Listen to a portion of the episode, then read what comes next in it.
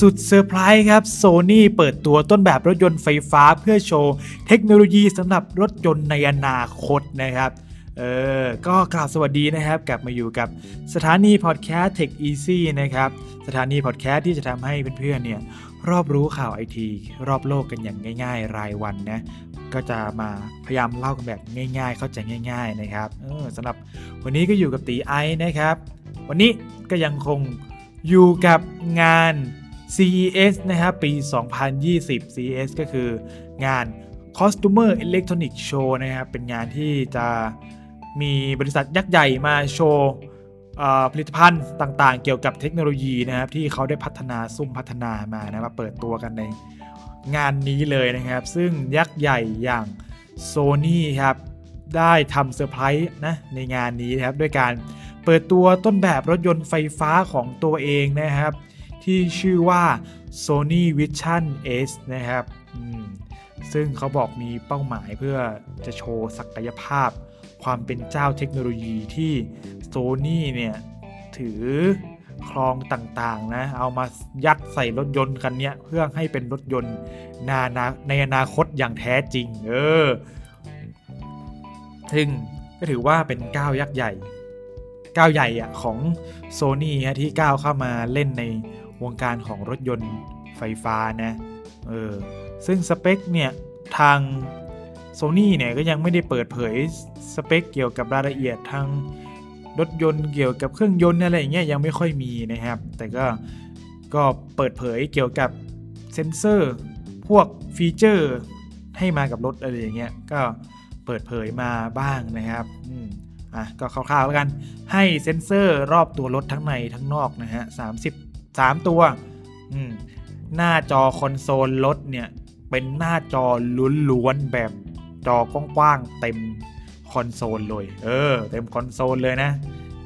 ล้ำๆกันเลย มาพร้อมกับระบบเสียงรอบทิศทางแบบเซอร์ราว 360 องศาไอ้ยาแล้วก็ยังมีระบบการเชื่อมต่อไร้สายนะครับ แล้วก็มีเทคโนโลยีเกี่ยวกับด้านยานยนต์อีก หลายหลายอย่างเลยนะครับที่ยัดมาในตัว Vision S ตัวนี้นะครับ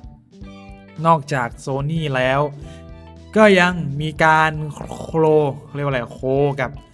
แบรนด์ต่างๆ อีกหลายแบรนด์เลยนะฮะ เช่นแบรนด์อย่างที่เรารู้จักกันแบรนด์ BlackBerry นะ เกี่ยวกับการติดต่อการสื่อสารอย่างเงี้ย แล้วก็ยังมีของควาคอมนะครับ แล้วก็มีของออ อะไรอะโบเซ็กซ์มั้งเบอร์น่าจะประมาณนั้นนะอ่านไม่แน่ใจว่าอ่านชื่อถูกหรือเปล่านะ ก็ถือว่าเป็นก้าวสำคัญนะครับกับการเข้ามาสู่วงการรถยนต์ไฟฟ้านะครับ ซึ่งก็รอดูกันต่อไปครับว่าตัว Sony Vision S ตัวนี้เนี่ย พอเปิดตัวต้นแบบมาแบบนี้แล้วอะ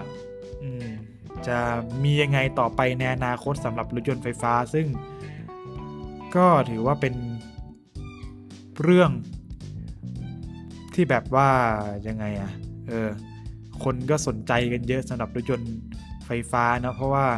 คนก็หันมารักโลกกันเยอะนะครับ รถยนต์ไฟฟ้าก็น่าจะเป็นเทรนด์ใหม่ในอนาคตที่กำลังจะมาแรงเออนอกจากโซนี่นะครับอะแบรนด์เกาหลีอย่างซัมซุงครับเขาก็ได้เปิดตัวผู้ช่วยอัจฉริยะ ที่เรียกว่า Ballie ครับ เออ Ballie ก็สงสัยว่าเอ๊ะ Ballie ชื่อเป็นบอลเออก็คือ เป็นหุ่นยนต์ครับ หุ่นยนต์ทรงกลมที่ติดกล้องนะที่จะคอยเป็นผู้ช่วยเราเนี่ยผู้ช่วยอยู่ในบ้านนะครับ ถ้าใครคุ้นเคยกับหนังเรื่อง Star Wars นะครับ ลักษณะของเจ้า Ballie ตัวเนี้ยจะคลับคล้ายคลับคลาหุ่น เอ่อ BB-8 ครับไอตัวหุ่นกลมๆ สีขาวๆ ส้มๆ ที่กลิ้งๆ ตามตัวเหล่าพระเอกนางเอกไปในเรื่อง Star Wars ไตรภาคล่าสุดนะฮะรูปทรงมันจะประมาณนั้นเลยนะ จะกลิ้งกลิ้งตามเราเลยนะครับ ซึ่งฟีเจอร์ของเจ้าตัว Ballie นะฮะจะเป็นหุ่นยนต์ขนาดเล็กที่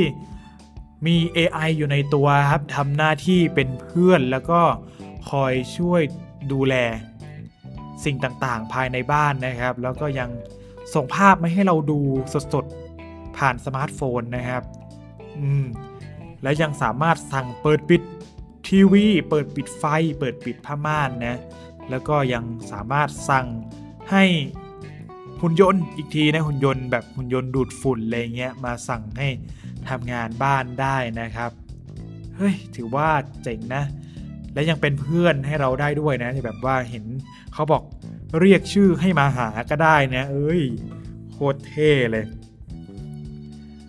อะถือว่าเป็นอีกก้าวหนึ่งนะครับ เดี๋ยวนี้ก็มีอะไรที่สุดยอดหุ่นยนต์นี้ก็มาแรงนะครับ AI อย่างที่เราเห็นกันในหนังอะไรอย่างเงี้ยก็เริ่มทำให้เราได้เห็นในชีวิตจริงกันมากขึ้นนะเยอะขึ้น อีกหน่อยก็อาจจะมีหุ่นยนต์ติดตัวกัน คนละตัวเลยก็ได้นะในในอนาคตนะครับเพราะเขาก็ขับเคลื่อนกันทางด้านหุ่นยนต์แล้วก็ AI กันมากเลยนะอืมอะมาทางฝั่งของควาคอมครับควาคอมควาคอมก็คือบริษัทที่ผลิตหน่วยประมวลผลนะครับ เขาได้มีการเปิดตัวชิปประมวลผลนะครับ Snapdragon Drive เอาไว้สำหรับทำการประมวลผล รถยนต์ไร้คนขับที่เล็กเท่าฝ่ามือ เออ ซึ่งเขาบอกว่า Qualcomm นะครับ ได้มีการซุ่มเงียบพัฒนา เออ ตัว Snapdragon Drive เนี่ย มาแบบเงียบๆ แต่แรงนะ เขาบอกว่าสามารถรองรับการระบบไร้คนขับแบบเต็มรูปแบบที่เรียกว่า full safe driving ได้เลยนะ เออ แล้วเขาก็บอกว่าขนาดของ Snapdragon Ride ตัวเนี้ยมีขนาดเท่าฝ่ามือ ไม่รู้ว่าจริงไหมนะครับ RTI ยังไม่เห็นรูปเหมือนกันนะครับอืมและยังใช้พลังงานที่ต่ำมากๆเลยนะครับเรียกได้ว่าเหมาะกับการมาเป็นอยู่ในรถยนต์ไฟฟ้า เรียกว่าเป็นอีกก้าวหนึ่ง ในการที่จะเป็นระบบในการควบคุมเกี่ยวกับรถยนต์ไร้คนขับนะ อย่างเมื่อกี้โซนี่เมื่อกี้ก็มีการโคกับตัวคอคอมนะอาจจะใช้ชิป ตัวนี้หน่วยประมวลผลตัวนี้ไปอยู่ในตัวของรถ Sony Vision S เมื่อกี้หรือเปล่านะเออ ซึ่งก็น่าติดตามครับว่า Snapdragon Ride ตัวนี้จะมีประสิทธิภาพในการพัฒนารถยนต์ในคนขับ ได้ขนาดไหนนะครับเออสำหรับวันนี้ก็ประมาณนี้ครับ ก็พูดถึงงาน CES นะก็ยังมีอะไรว้าวๆมาให้เราได้ติดตามกันในทุกๆวันนะ เพราะว่ามีงานประมาณ 3-4-5 วันนะประมาณประมาณเนี้ยน่าจะมีอะไรว้าวๆมาให้เราได้เห็นกันสัก 3-4 วัน เออนะครับ วันนี้ก็รถยนต์ไฟฟ้าของ Sony แล้วก็เปิดตัวหุ่นยนต์บอลลี่นะครับหุ่นยนต์ที่มี AI มาคอยเป็นเพื่อนเรานะครับ แล้วก็ Snapdragon เปิดตัวชุดประมวลผลไร้คนขับนะ ก็ประมาณนี้ครับ ใครที่ชอบฟัง Tech Easy รายการที่เล่าข่าวไอทีง่ายๆแบบนี้นะครับ ก็สามารถติดตามได้ทั้ง Spotify Podcast นะครับ Apple Podcast นะครับ เออ หรือว่าจะเป็นทาง YouTube นะครับ YouTube YouTube Tech Easy นะครับ ก็สามารถไปติดตามกันได้นะครับพิมพ์ไปเลยครับ Tech Easy ก็เจอก็ฟังกันได้นะครับ ใส่ใครที่ชอบฟังทาง YouTube นะ หรือว่าใครที่ชอบดูรายการรีวิว การรีวิวของต่างๆ ของเทคโนโลยีนะครับ ก็สามารถไปติดตามได้ทางช anel อติรีวิวนะครับ ก็จะมีเทคนิคไม่ว่าจะเป็นเทคนิคเกี่ยวกับ iPhone นะรีวิวสินค้า ไอทีต่างๆ แล้วก็ไปดูกันได้นะครับ หรือว่าใครอยากจะสอบถามปัญหาเกี่ยวกับปัญหามือถือปัญหา iPhone ปัญหาไอทีอะไรเงี้ยก็สามารถมาพูดคุยกันได้นะครับ ที่ชั้นเฮ้ยไม่ใช่ช anel สิ ที่เพจอาติรีวิวก็ได้นะครับผมโอเค วันนี้ก็ประมาณนี้ครับตีไอก็ต้องขอตัวลาไปก่อนแล้วกันนะครับ สวัสดีครับ